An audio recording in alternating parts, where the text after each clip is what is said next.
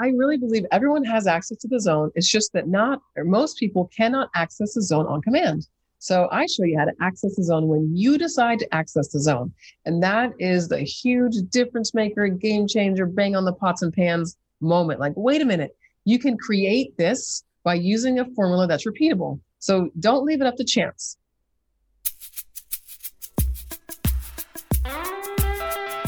Welcome to Conversations with Connors, a NetworkWise podcast, and I'm your host, Adam Connors.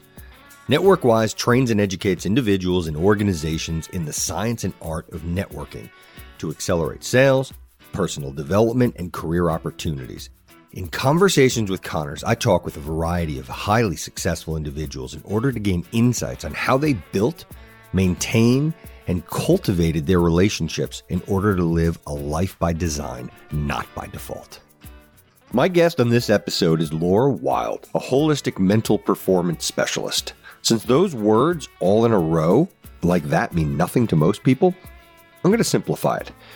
You know how sometimes you're just on, or maybe you're playing a sport and you're crushing it. Maybe you just closed a ton of sales in a given day or week. You were killing it at trivia night. We've all had those moments, and we say that we're in the zone. Well, this episode is about to provide you with some really good news. Being in the zone doesn't have to happen by chance. You can actually channel the zone and enter it whenever you want. And that's what Laura Wilde is all about. But on top of that, she also attributes her success to relationship building and says that some traits that many people consider being an advantage in getting ahead in life, such as being attractive, can really hold you back. It further proves that it's all about the relationships. So let's dive right in. Laura Wilde, welcome to the show. I am excited for this conversation. I enjoy speaking with people like yourself. But I find people like yourself to be some of the most challenging people to interview. Would you like to know why? Yes, please. Because we have a lot of different things to talk about. You bring a lot to the table. You're very dynamic, not to take anything away from anybody else, because I've had some really amazing people on the show as well. But it's hard to kind of classify you. Do you go by any labels? Well, I agree with you. I tend to have to be reeled dim. So the people around me are great at saying, stay focused. I like to say that I'm a sports metaphysician, but that just adds to the confusion. So this last 2 weeks, I kind of settled on something and I thought, I'm really not a mental performance coach because I'm adding in stuff. So I have officially decided that my title for this lifetime, at least for the next year, right, is everything's static. I got to keep it moving, but supra mental performance coach. This means beyond the mental. Oh, I like that. And what does the mental mean? So if we're going beyond the mental, what is the mental? Are you talking like conscious versus subconscious? Yeah, I'm also talking, adding in like self-awareness, and I'm adding in the quantum. So to me, if we're not adding in the quantum and we're not adding in things like epigenetics and the meditative part, like what does the observer think about our minds, right? If we're just up in our mind, then we're kind of breaking the rule of trying to solve problems where they were created. So the problems we have are mostly created in our mind. So I want to go beyond that. And for me, that's really using like quantum physics and like quantum medicine and some of these things that seem like they're out there, but they're really very simple. Okay. I'm going to want to talk to you. We're going to address the epigenetics a little later because I think that's just so fascinating. But I'd love to learn more about the quantum. What do you mean by that? The physics behind that, the quantum. Yeah. So I guess I always use this example because every millennial can understand this, right? So you know how you have that cell phone there in your hand? I'll point to their iPhone or their Android. They go, yeah. I go, well, when I was growing up, we actually had to use cords. So if you're doing mental performance, you have a phone with a cord and you can only go to the hallway and just inside your bedroom door. You and I probably both experienced it where I would lean against my door so that the phone would reach into my room. The quantum is the cell phone. That's the difference. The old stuff is that cord that drags around the house. And literally I would get yelled at by my parents. Bring the phone back in here. When I'm on it, I know I don't want the phone cord down the hallway. So now I'm noticing that, oh yeah, everyone understands cell phones and those are made with quantum mechanics. So the iPhone, the Android, all these things with no cords, that's the quantum level. And it's really fast connection, right? I don't have to mail a letter. I can just pick up the cell phone, boom, and we're there. And that's what happens when you work with elite performers. The quantum level is fast and it kind of goes beyond what we're used to. So are they already at the quantum level and you're refining that, or you're taking them to the quantum level? I would say I'm bringing them an awareness of their quantum level. So yeah, we're already operating at this, we're humans on a planet traveling. I don't know how many miles per hour we are traveling, but it's pretty fast. So we're not dizzy. And then the idea of the quantum is it's already within us. It's already part of who we are. We can't walk around without it, but people just don't tend to notice that we have this connection to every other thing in the universe. So I show them it's like this. If there's a prism and the light goes into the prism and it reflects out, or maybe it refracts out into all these different colors, then I'm working with athletes like a reverse prism. We're taking the colors, all the colors, the experiences, the personalities, the belief systems, their gifts and talents, and I'm kind of funneling it in to the prism at the big side of the prism, and it comes out in a focused light, like literally a line of focused light. And that's how they operate. And I would say that's kind of working at the quantum level. Like that kind of analogy paints a little bit of a picture, I hope. Yeah. And then is that the zone that you talk about? Oh yeah, that's the zone. The zone is bringing everything together and just letting it be completely focused. What's interesting about the focus is when I teach athletes to get in the zone, it's really about expanding. I'm like, let me teach you how to get in the zone when it's loud. And so if I'm training someone to get in the zone, I'll drop something, I'll make noise. I don't turn my phone off because it's just not reality. When they're actually under pressure, they need to have experienced the zone with all kinds of things going on around them. So yeah, that's the zone. And your superpower is getting people into that zone. How do you do it? Well, there's a formula for getting in the zone. And it's the simple way of thinking about it is we have to first relax our body and then our mind so we can actually surrender to something else beyond us. So if I'm just walking around, I'm probably thinking about a lot of things. So I get the athlete or the person, doesn't matter if it's an athlete or not, to allow their mind to kind of surrender. It's like this, almost like a mystical force takes over. Something else is out there. And even if people don't believe that, I go, well, were you focusing on breathing for the last 5 minutes, or were you just breathing? Like, pretty sure you were breathing, but you weren't thinking about it. So it's like, guys, if you don't die when you stop thinking about breathing, then that means you can actually allow the game to be played through you because you allow the breath to move through you too. So it's actually really easy. It's just like breathing, like literally it's already there. You just have to notice it. And so I pointed out to them over and over again, look, there's how you can go find your way into the zone. So, it's a process. So you first help them identify that everyone has the zone. It's just a matter of pointing them and getting them to access their zone. Yeah, because I really believe everyone has access to the zone. It's just that most people cannot access the zone on command. So I show you how to access the zone when you decide to access the zone. And that is the huge difference maker, game changer, bang on the pots and pans moment. Like, wait a minute, you can create this by using a formula that's repeatable. So don't leave it up to chance, right? There's someone that said, don't get into flow by chance, get into it by choice. And most people don't teach that. I've done the research. I'm looking for who else is teaching how to get in the zone every time. And I've kind of created this awesome formula that's relaxing and fun and exciting, and it can be taught to everyone. And how long does it take to teach someone to get into the zone? And then how long can someone, once they understand how to get in the zone, how long, if I wanted to get in the zone, how long would it take me once you've taught me how to do this? And then how long do you stay in the zone? Or is it something that you have to just continuously kind of do in order to keep yourself there? I know I just threw a lot at you. That's okay. I'm a prism. I'm a reverse prism. So all those things I'm pulling in. So to train someone to get in the zone, I love to say it takes about 8 hours. To be great at getting in the zone could take that 8 hours, or it might take someone 5 years. For me, I used to get in the zone when I played sports a lot. And then when I was trained to get into the zone, it took me a couple of years to realize, wait a minute, I have this power. And I didn't quite put it all together. It was like, I learned how to slow down my mind, my breathing, and how to access another state. But I hadn't recognized it as I can do this on command and walk around every day like this. So once someone learns, they can actually on their own do all the practice it takes. Some people can get in the zone and really stay there a long time.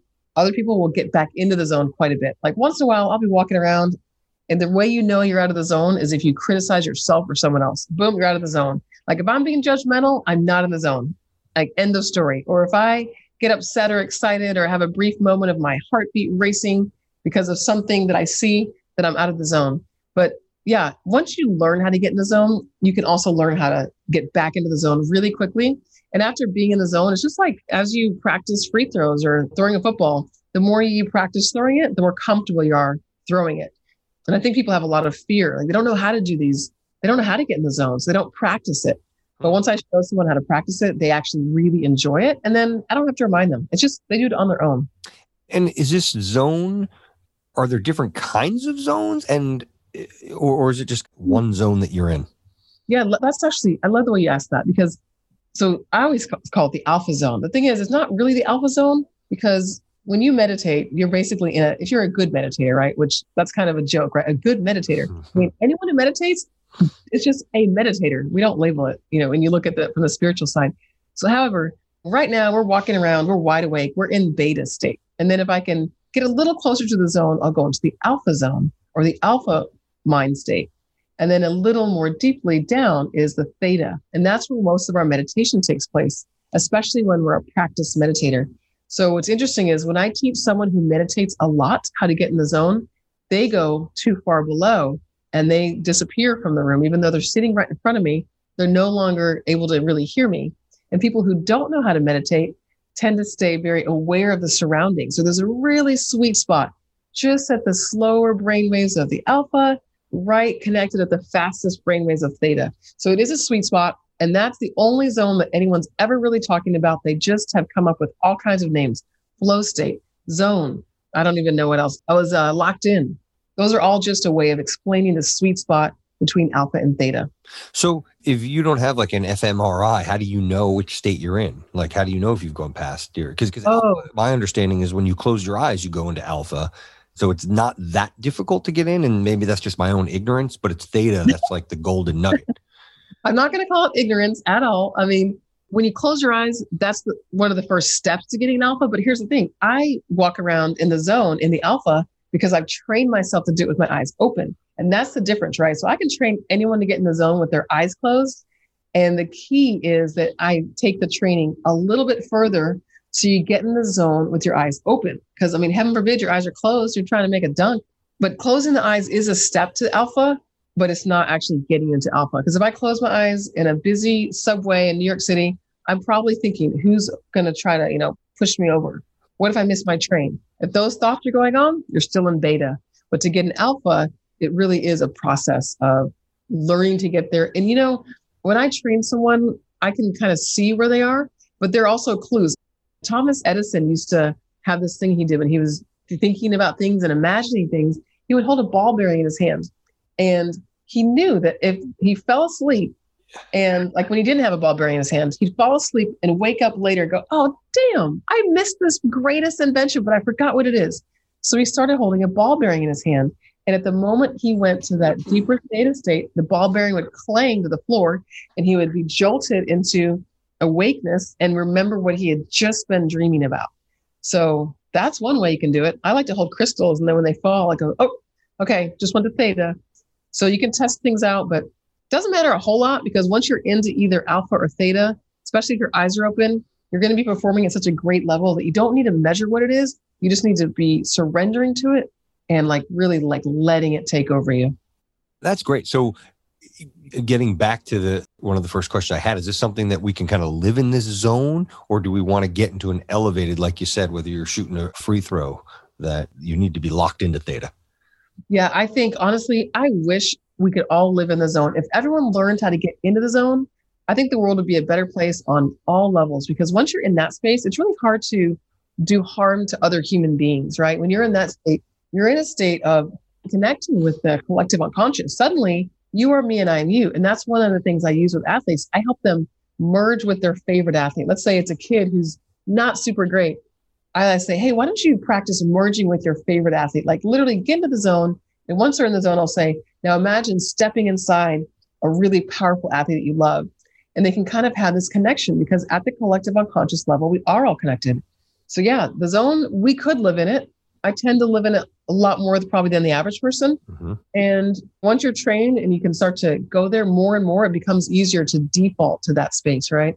And that's, to me, that would be like a life goal. Oh my gosh, I taught a million people how to get into the zone. And now the world's a better place. That's fantastic. So are there things that people, if they're listening right now and they don't necessarily can't afford you or get access to you, are there a couple things that you could recommend that they do on a daily basis to help get themselves in the zone? What I always say is I have these three gems, and these three gems to me all go together. So one thing I would have someone do is write a big statement down, or even a big question, like, you know, big, like, you know, powerful, like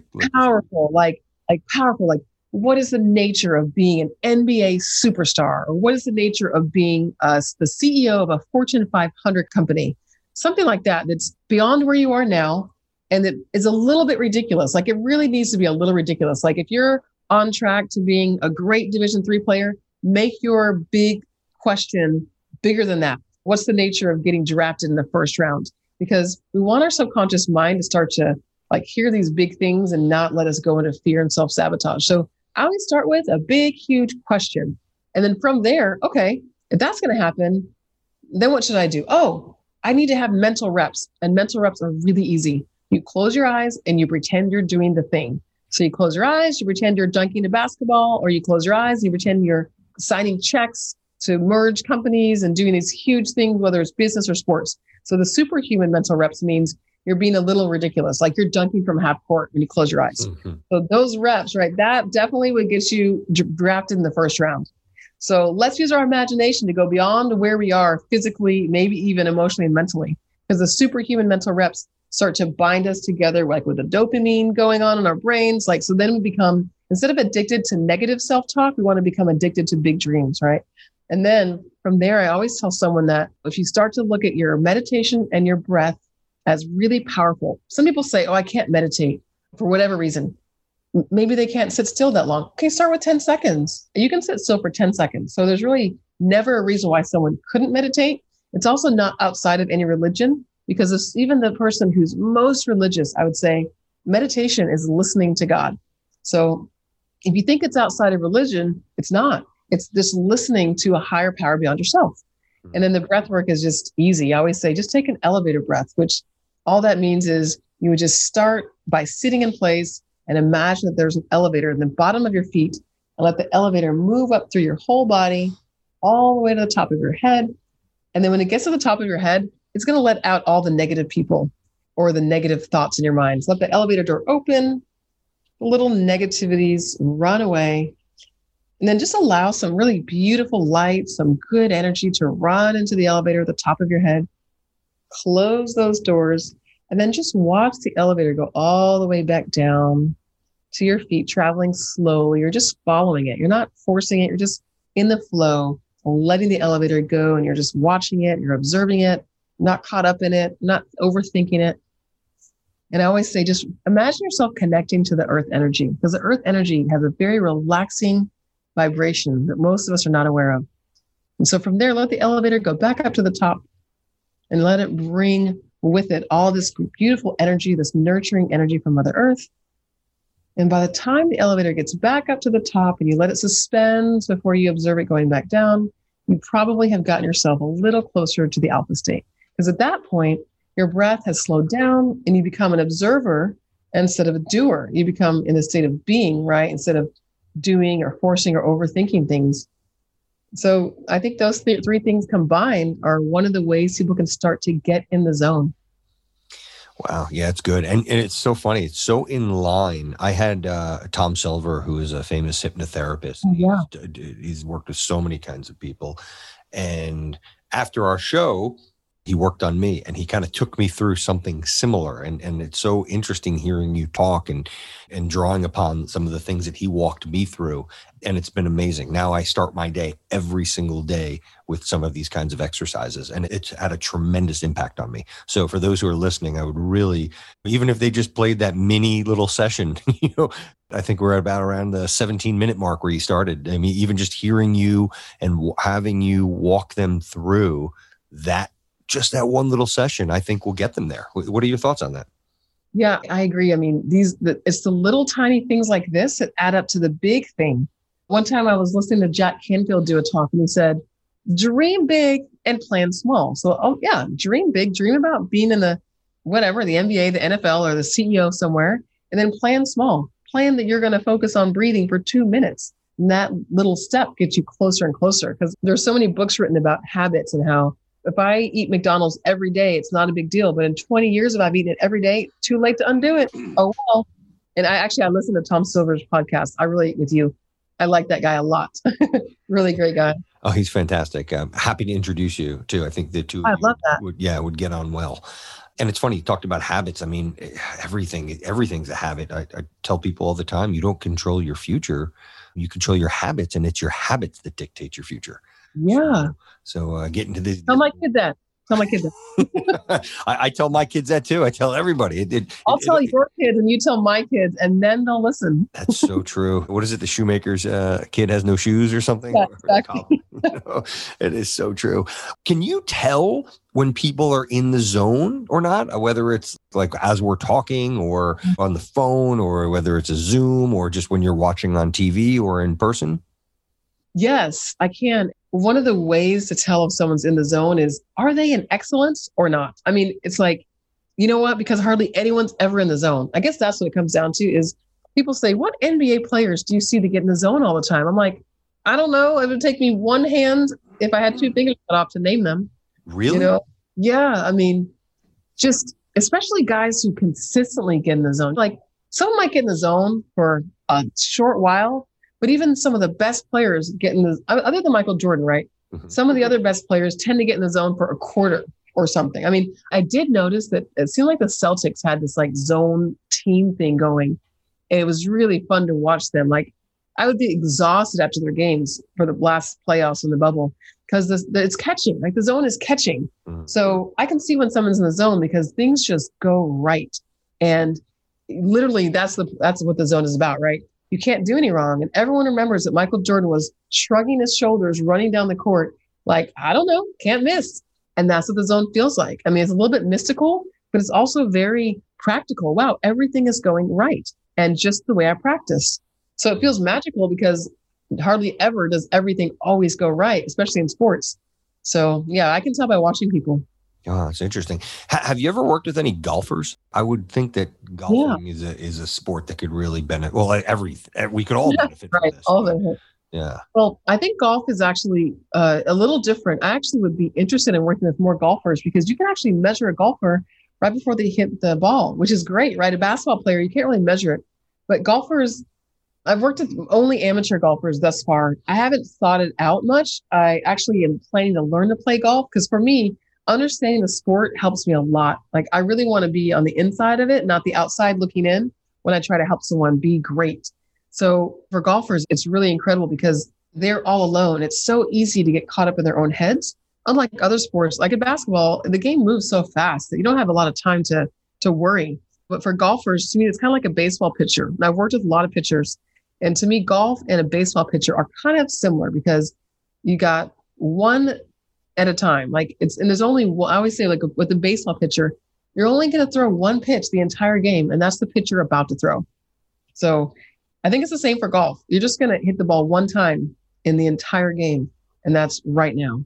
So yeah, I love working with golfers. I think they can benefit the most. I've had amateur golfers like text me later, like, you are not going to believe this. And I'm just sitting like, I actually am going to believe this. I trust my work.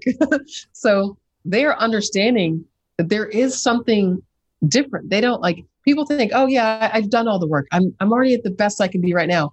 I'm like, no, that's your capability. You have a capacity that you haven't seen yet. Your capacity is actually beyond what you're doing right this second and what you're going to do tomorrow or the next day. Your capacity is outside of your mindset and it's outside of your mentality.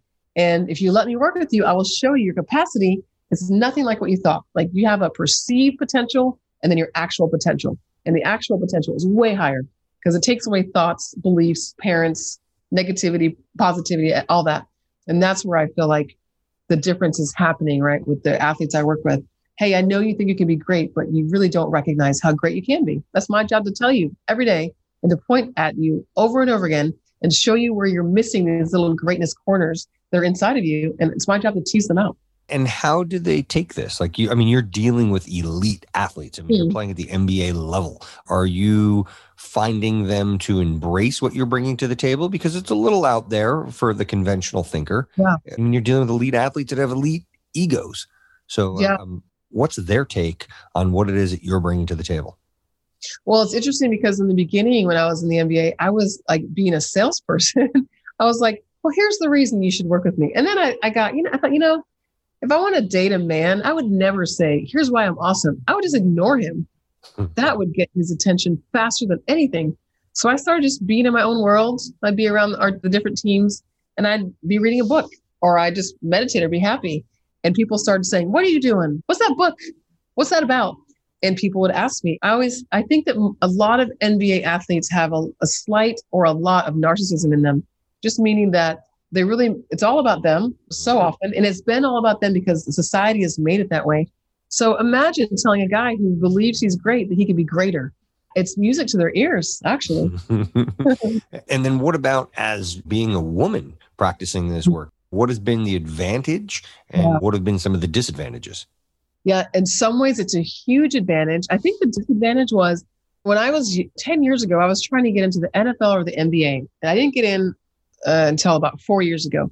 So I would think that, okay, if I just look really attractive and I wear really nice clothes, it's going to help. No, it was a disadvantage. I'd have comments come at me like, my wife would never let me hire you to work with our team. What? What do you mean? I don't know your wife. I don't know you. And so guys would be nervous about having a perceived attractive woman around them, around the team. And I know I've heard comments like, well, I don't know. She's young enough where the players would see her as a possibility. What? So I had to wait till I got to my 40s for people to take me really seriously. So I think there's a huge disadvantage that everyone thinks would be an advantage. Like it'd be an advantage if I wanted to be a cheerleader, but to work and be taken really seriously, I always have to be smarter. Like I'm working on my PhD in quantum medicine. I have so many certificates. Like I have to always prove like I'm actually smart. That's the most important thing about me. And what's interesting is that once I'm on the inside, I'm like their mama. Like I was a single mother of a young Black man who's now 6'3", tall and strong and powerful and an elite ballet dancer in Russia. So that's my advantage. Like I can talk to them like I'm their big sister or like their Black mama. And young Black men and older Black men listen to Black women. So that is a huge advantage, my race and my gender in relating to the guys, because they know I get them. They know I've been there. They know I got their back. I'm looking out for them. And there's a sort of kind of inside track that they feel with me, even if I don't know them really well, just because I'm so comfortable, right? Like one of the players was calling me Auntie Wilde, so his name, Auntie Wilde, what are you doing tomorrow? Can I get a session? So there's this sort of, and plus I got good at my sneaker game. So if you have sneakers, they can look at and admire. Now you're speaking their language. So I feel like I had a few things working for me to my advantage. Nike.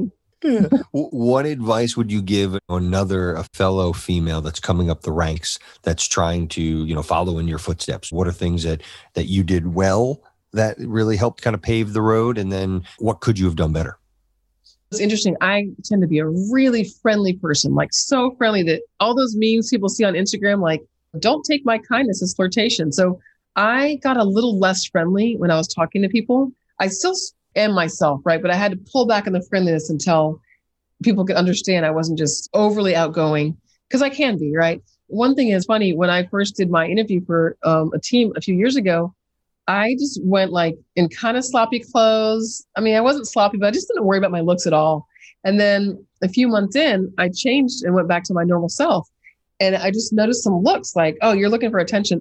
No, actually, I'm not looking for attention. I look like this normally. I just downplayed myself. So I hate to say that. And I don't know if that's always true. I really don't think that's a fact.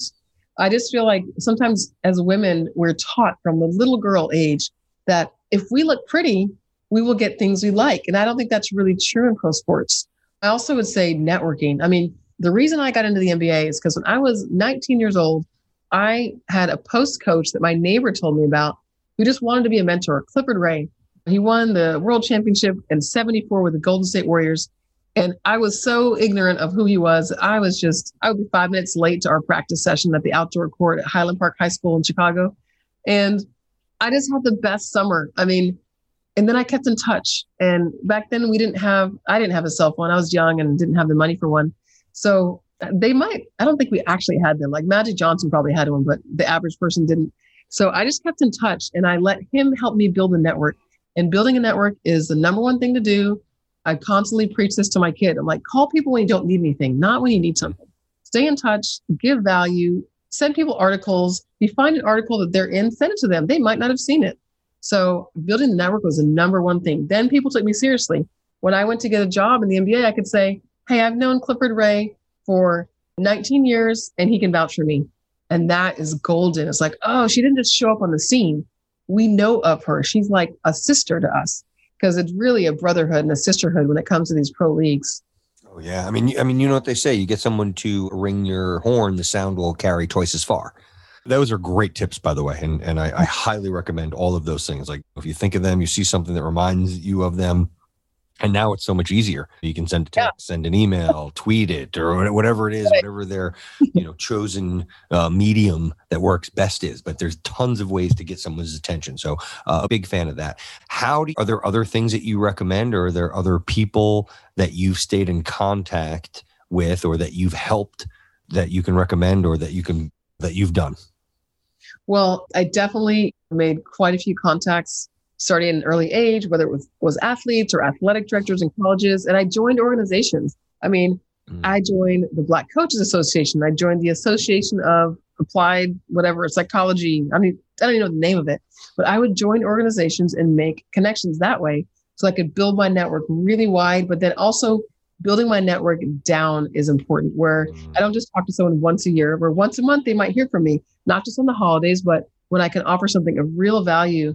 And as I've gotten a little older, I realized that it's very important, because I don't believe the universe is going to bless anything that I do unless I'm reaching back and pulling someone else along. So I don't only build a network, I help others build one. And I'm always willing to share and give a hand to a young person who shows up. And it's funny because I actually realize I'm at a little bit of a disadvantage that I'm not 25, because everyone wants to help a 25-year-old. Oh yeah, he's young. Because that was what I got. I actually was talking to this guy named Buddy, the Dallas Mavericks, when I was 23 years old. I had this huge idea for a community project. I mean, I didn't know anything. I just wrote a letter. Back then, you just wrote letters, not emails. And he called me and I had a meeting, and he sat there and listened to me for an hour, telling me how Mark Cuban could do this huge community program. And he listened. He gave me his attention. He gave me all his pointers and feedback on it. And I look back now, it's like, wow, that kind of meeting is impossible to get these days. But a 25-year-old who's eager can probably still get those types of meetings. So true. Let's go back to Buddy for a second. Did anything, come of that? Did he give you any advice? Oh, he did. He told me that. He said, I love how bold you are and that you just knew that you had a great idea. So he was telling me, if you have a great idea, go for it. What happened is I actually got the head coaching job at the University of Dallas like a month or two later. So I was no longer trying to work in an office of the NBA. He also said to me, interestingly, he said, being on staff with an NBA team is not a very lucrative paycheck. I would recommend that you find a way to partner with the NBA in some other way, which is interesting because I actually realized that was kind of turning out to be true when I got my most recent job. And I came in as a consultant, because if you're on payroll, there's a whole different mindset compared to a consultant. So he told me about being on staff. And so I think ever since then, I was like, I'm going to have my own company. So even though I worked as a basketball coach for many years in colleges, I really worked to always have my own business on the side and to continue to build my business so that I was never just being an employee, but I could kind of write my own ticket and actually write my own salary. And that I think is where it gets really powerful when you think about the thing that what Buddy told me. It's funny because just the other day, his name popped into my head. I was like, I bet that guy's still around, because the Dallas Mavericks haven't made a lot of changes since the 90s. So I was thinking I should look him up and let him know, hey man, I made it. I hope you do. And I hope you wait for this to come out and then you share that, because that's another, instead of the article, you can forward him an interview. Yes, that is exactly what I'll do. And we're done. We'll get me the name and I'll try to make sure that we tag him or tag the Mavericks. So, okay. If he's still there. But something else that I think you brought up, and in case people, it didn't hit them straight in the right in between the eyes when it comes to networking and building the relationships, is you got access to great information. And that's what building these relationships can do. So, and a lot of times people don't understand that, what networking is, and you nailed it by talking about giving and providing value and being in a position that you can do that, because just in case you do need something. That's the proper mindset. But what you got out of that relationship was information that was so valuable. And that's what these relationships do. Most people go after the job in the NBA, and now you're in a position where you're controlling your own destiny. You're making your own money. You're not on necessarily someone else's dime. And to me, that's powerful. Yeah, it's a really great feeling, because I realized that per hour consultants make like 5 or 10 times more than staff and the average staff person, right? I mean, I'm not comparing myself to a Frank Vogel or someone like that, but the salary and the money you make and the hours are very different. One thing you actually reminded me of is I have a really good friend who's always, works in Hollywood, does some production stuff. He's always saying, make sure you ask questions. So I met this 102-year-old guy, Sam Sachs, I believe is his name. He's a veteran of the armed services. I'm not even sure which one, but I met him at a Clippers game, and people were walking by him and stopping to take pictures because there was something about this man that was so beautiful. He was obviously 100 years old. Like, you could just tell. And I leaned down to get my picture with him. I think his daughter was taking pictures. And I said, and no one else asked him a question. I said, will you please tell me what the one thing you feel that I should know for the rest of my life that I should do? And he was so sweet. He leaned in and he kind of gave me this beautiful smile. And he said, just always choose first to be happy. Don't worry about the details, but choose happiness first. And it just was so powerful for me because I was dealing with things, job stuff, relationship. And I was like, wow, it's such a simple piece of advice, but it makes so much sense. Like, let me stop worrying about the details and getting caught up, because there's so much more power in focusing on just let myself be happy right here instead of overthinking, right? Can I interject there, by the way? Yeah. Because you segued that so nicely with the relationships, because 70% of happiness is derived from relationships. So It's really interesting that you brought it up right here. And from him, I missed his name. I don't know if you got it. I think it's Sam Sachs. I saw it because I posted a picture of him on Instagram, because the moment will never leave me. Like, it's just a beautiful moment. And I was actually wishing my son was in the States to meet him. It's like, I want everyone to meet him because he just gives so much love. Well, you know what? Everyone that's listening can look him up. Do you mind sharing your Instagram? I'll post it also, but for those that are, go for it. I'm thirsty for Instagram followers. I'll admit it. So on Instagram, I'm Laura Mitchell Wilde, and Wilde has an E. So Laura Mitchell Wilde. I tried to get Laura M. Wilde and keep it simple, but it was taken. So Laura Mitchell Wilde is me. And you'll see like unicorns and crystal balls and things like that. And then you'll know it's me. Okay, good. Because I know when I'm listening to a podcast and I hear something, I'll sometimes pause it and I'll Google it or something. Or So at least now they'll have, I'm sure there's a visual for those that are listening, but now they can really see it. Yeah. I'll suck the creativity right out of them. So you work back to some of the people that you're working with. I mean, you're obviously dealing with the elite of the elite. Are there any common threads that you see amongst some of these elite athletes? Oh, yeah. It's funny because once I really got up close and personal to NBA practices, I started texting all the young guys I knew. And I would say, hey, just learn how to be a great shooter and just work a little bit harder than the next guy. Because what's interesting to me is that on some level, the elite, I feel like as humans, we're a little bit wired for survival first, which can make us lazy. It's a lot of effort to read extra books we don't need to read. It's a lot of effort to go and do things that aren't required of us as a human. So I feel like the difference between the athlete who doesn't make it and the NBA athlete or the NFL athlete is that they're just a little less lazy than the average human. But I still notice I would actually literally be kind of blown away. Like, it seems like athletes are actually kind of lazy. Like, they're very singularly focused. They play basketball, they go to practice, and they don't want to do anything else, hardly at all day, but they might play video games. So I was like, oh, the NBA athlete, they have a little more talent, but they also just are working a little harder. But there's something that was interesting to me. I thought, oh, being a pro athlete isn't that hard. Now, I know the pro basketball players who might be listening might say, actually, it is hard. But what's different is that there's like a small difference between the guys who don't make it and the guys who do. And that confidence and a little bit of arrogance. I don't know if I can curse on here, but I'll just say the a-hole. You could say whatever you want. You got to have 1% asshole in you. You do. The guys who are super nice, who make it, sometimes, and I don't want to promote people not being nice. And I only mean a tiny shred. I don't mean to have much of it, but there's something that is a slight amount of arrogance that's in every great athlete. And I think once they become great, they let go of that. Like Michael Jordan, when I met him when I was 19, I was working overnight in a White Hen Pantry in Highland Park, Illinois. And he was so rude when he came in to the store. It was just me and him at 2 a.m. He refused to sign the autograph. He's like my favorite player, my idol. But then now that he's older, he's, you know, chilled out. But then you look at the movie that came out, or the documentary series, I was like, oh, he was just being great. And he didn't let down off that arrogance when he could have, but he did make his mark on humanity as one of the greatest to ever play the game. So I kind of, in my mind, forgave him, like, oh, okay, he just knew what it took to really get past all the doubt that could be created if he didn't have a little bit of arrogance like that. So it's interesting. I don't love that part about it, but my son has it. In fact, I've talked to him a lot about this. It's like, he's a great athlete. He's a professional ballet dancer. His girlfriend is a prima ballerina. Like, they are the stuff in Russia. But then there's this little bit of arrogance. And he's like, Mom, I couldn't be great if I didn't have this. I go, yeah, you're right. You're right. So I let him. How much is it? What's the difference between having like an edge or arrogance? I've actually really started studying this. And there is, I'm just going to say, like, 1% of arrogance is enough. You don't need 2% or more, but 1% is enough. And there's definitely an edge. Like, there's definitely something special that's inside. And I know that some people seem to be born with it, but it's also, I believe that it's teachable as well, which I think throws most people off. You can teach that. I believe you can.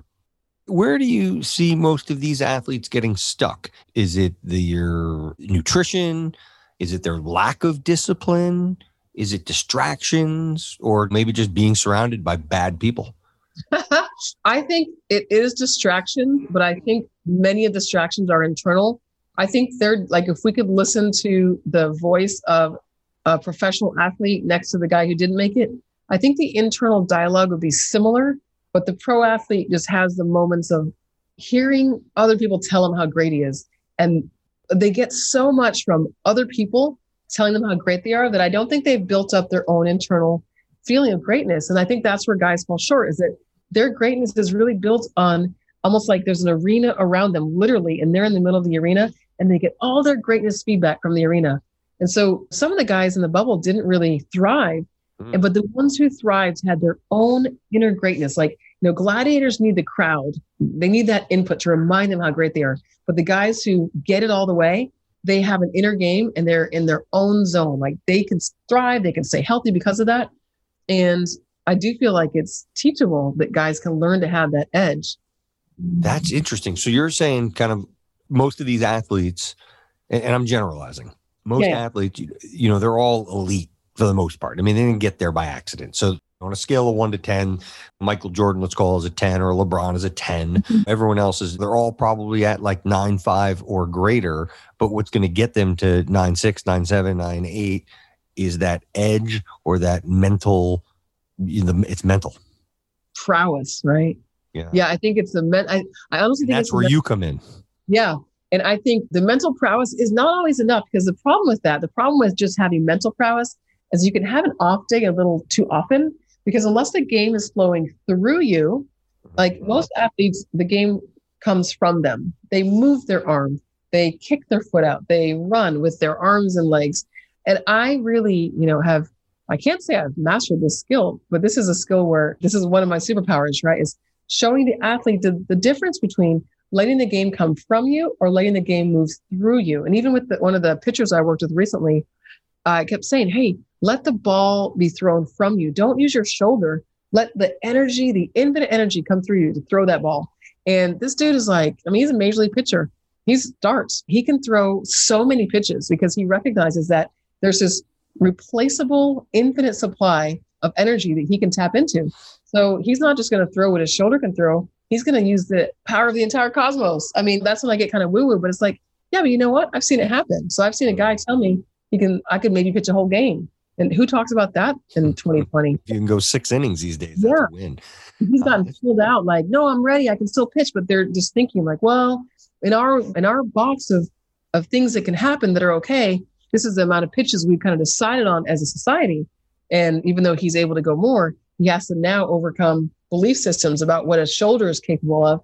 Because, as he will say, I've got a quantum shoulder. It's different. I love that. Laura, what would you say is the number one thing that has contributed to your success? I think it's my resilience. That kind of threw me, right? My resilience is Well, it's interesting because I used to suffer from depression. Then I noticed that I did a lot of this work. I got a lot of sessions for myself. I learned how to get in the zone and I started living there. And even when things go bad, like I joke with my mom, like I will try to lie in bed and pout. I'm like, I'm just going to lie in bed and be depressed for a day. Nope. An hour later, I'm up like writing a book or trying to write a blog or ordering a book online to read because I'm so curious. In the last week during this whole quarantine time, there was a moment in a day where I thought, oh my gosh, there's that depression that I haven't seen for a decade. And it crept back in. And I gave myself a break. I said, you know what?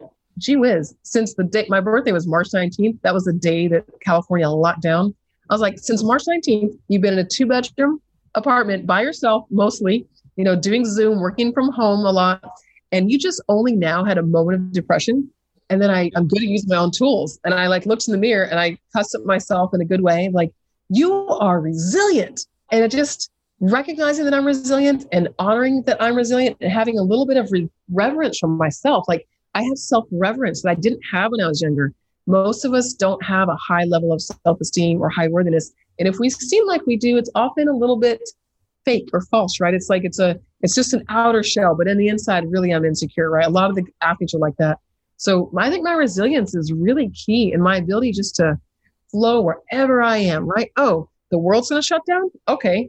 I might be irritated about it, but I'm going to find a way to make something special out of it. Oh, this is changing. Okay. I mean, I moved a lot as a kid. I think they say that pressure and stress as a child creates resilience in adults. So that's my favorite word, honestly, is resilience. So I teach that for athletes. And the reason I can teach it is because I have it. Awesome. So you'd love, I keep two quotes on my, well, actually I have tons of quotes, but I keep them on my desk. It's successful people begin their days where others end in failure. That's one of them. And another one is when you're going through hell, keep on going. Absolutely. I mean, I could brag about my failures and I might one day, honestly, like failing is such good feedback. Like if you can just be addicted to feedback, when I meet people, I'll say, how did you perceive me? What do you mean? No, I'm addicted to feedback. Tell me what you actually think. Like, let me hear so that I can get better. And so if someone's got something negative to say about me, I don't own it as like true, but it's like, okay, that's a perception. That helps me. And if I fail at something, that's fine because I'm going to be great at something else. And instead of wasting my time here where I failed, I have an immediate piece of feedback, go somewhere else, go over here, try something new. I think that if we can be okay failing, we're going to be way more successful because some people are really afraid of failing. Like, I don't know, to me, I'm not afraid of failing. I'll go do something and try it out and be really committed to it. And if I feel like it's not right, okay, switch. So I'm really open to changing direction in the middle of the air, right? That's great. You know what I almost forgot, and I can't believe I almost forgot, was you talked about epigenetics. Oh, yeah. And I'm sorry to totally switch gears, but it just popped into my head and I didn't want to forget about that. Do you mind explaining epigenetics and how your work and how you work around with it? Okay, yeah. So one of the ways I like to explain it is that if an athlete works with a really, and I'm not dissing on anyone, but if an athlete works with a really great psychologist, and let's say the psychologist gets that athlete to from 62% to 70% free throws, right? Including during playoffs. I would say that an epigenetic specialist or someone like me could get that athlete to 10% more without even touching the basketball. And this is why. Can I interrupt for 1 second? 10% more from the 68%? Or 10% more from where they got to with the mental training. So yeah, so mental training can take you really far. It can. And then you add epigenetics to that. Like I call my work quantum player development, right? Or quantum sports medicine, because it's a combination of both. Epigenetics can work really well with people suffering from disease, but it can also work really well with people suffering from mediocrity. And mediocrity shows up in our DNA sometimes. And I always say that, I mean, as a Black woman, I tend to do more research on this. I look into this a lot. So a young Black athlete probably has in his DNA 5, 6, 7, 8 generations back, someone who was an enslaved person. And as if you can imagine, a Black man back during slave times, it was not to his benefit to be wealthy, good looking, strong, powerful, smart, brilliant, intelligent. None of those things would have been good. So the PTSD shows up as soon as you start to be great. Oh, there's a creeping feeling that they can't really relate to. They don't understand what it is. So if an athlete wants to shoot free throws better and he works with a shooting coach forever, but now he's a pro athlete. Like there's not a whole lot more shooting coach stuff that can happen. Sometimes you can have a shooting coach that changes your game. However, If you look at the epigenetic markers, then possibly when he gets to the free throw line and the crowd's screaming, maybe he's got an epigenetic marker on his knee or his kidneys. And maybe that epigenetic marker is specifically related to either toxic chemicals that an ancestor absorbed by working in a field of toxicity, like literally a field, or perhaps it's from trauma. And there's a PTSD epigenetic marker. So that literally this athlete, when he steps to the free throw line and there's a screaming crowd around him, he doesn't realize it, but his DNA is quivering in its boots because this moment is a little too familiar to his DNA, and it's a scary place. He would never know that, and you're not going to get that out of someone in a regular talk session. But when you use intuitive epigenetic energy medicine, the intuition part of it would help a practitioner like me see, oh, yeah, going 7 generations back, there was a huge fear of large crowds, because what it meant was the last time, when a great-great-grandfather heard a large crowd, maybe he was a 9-year-old boy, and that was the day he got taken away from his mother and never saw his family again. So if we look back through the generations, and this is all scientifically proven stuff, like trauma affects the DNA, and epigenetic markers are like on the DNA strand, right? So an epigenetic marker could be like smoking, being overweight, eating bad food, and it could also be trauma. So when you use the intuitive epigenetic energy medicine, you pull away the epigenetic marker. And now the athlete, without even really having to do a lot of work, suddenly just feels a little bit better at that free throw line. Because otherwise, when he steps to the line to shoot a free throw, all the good work he's done in practice goes out the door because his fascia now is tight. His muscles are tight. His bones are like shaking from the inside out. And he doesn't know why, but he thinks, I practice, I'm ready for this. His brain's talking to his organs, and his kidneys are like, hey, dude, this is scary for us. And he's trying to overcome it. No, I was trained to say, I'm a great free throw shooter. I make my shots. So the athlete has this conflict that's inside that he probably can't hear, but his body hears it. And that's why his body goes into fight or flight. So I'm kind of being long-winded here, but that's why free throws can get better with epigenetics, energy medicine. So how do you, it's fascinating. And I completely agree with you. I know some neuroscientists that are studying something similar. Yeah. Or actually, they're studying this. I shouldn't say similar. They are studying this. So I've heard this before. But how are you able to identify the epigenetics and what is it that you're doing that can help them get over that and into that zone? Yeah, well, I work with a molecular biologist who's kind of creating, and she and I together are putting together a way to train other people, because it's like, oh, I can't be the only person out here working with athletes. This is too good. Got to share this. So I am an intuitive practitioner. So for me, when I work with someone, I don't need them to tell me who their great-grandfather was. I can literally ask the body. And so this is a pretty popular thing for holistic healers, which I happen to be one of. So I ask the body, is it on the mom's side? And I get an answer, yes or no. Okay. Is it on the dad's side? Yeah. And I can ask questions of the body. Is it further back than the dad? Yeah. Grandfather? Yeah. Is it 4 generations back? No. 5? Yes. So I can actually intuitively come to the person or the place. And so many people have gone back to research, like the ancestor, because sometimes it's just a grandfather, right? And so they can go back and ask their mom, hey, did grandpa do this? And the answer is often yes. I had a girl one time who suffered from migraine headaches. She couldn't stop getting migraine headaches. And I said, I don't know why, but this is related to your grandfather. She goes, no, I didn't know him. I said, well, I know, but it's related to him. So find out from your mom what happened with your grandpa, because it's related to him. And it's like a trauma thing. This girl went and asked her mom what was up with grandpa, and why did he have headaches? And the mother started burst into tears. The grandfather had committed suicide and had shot himself in the head. And the mom found the father and never told her kids that grandpa committed suicide. Oof. And so this girl's suffering from headaches. And she was a young girl when she found her father.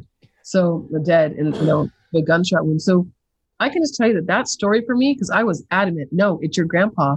And she goes, no, I think it's food. I was like, number one thing, it's your grandpa. So that really reaffirmed for me. That happened about 4 years ago, reaffirmed that I'm on the right track with this work. Because I have athletes who have asthma. And I'll be like, hey, asthma's coming from your grandma's side, your mom's side, her mom. And it's actually related to this. And they'll, I don't know about that. And then the mom will call me, wait a minute, what did you say to him? This is so true. How'd you know that? So they get really excited about it. So when you start working at the intuitive level or from the zone, it's all the same. Then you can know things that you wouldn't know. I tend to be so intuitive that it gets me in trouble sometimes. I'll say something to someone. They're like, did you read my phone? Were you looking at my emails? No, I just felt this. I was in the zone a lot today, and I just got information. Have you always been an empath? Yeah, I have been. When I didn't know this was why, but when I was 21 years old, I was driving down the highway and I started sobbing. My best friend was next to me.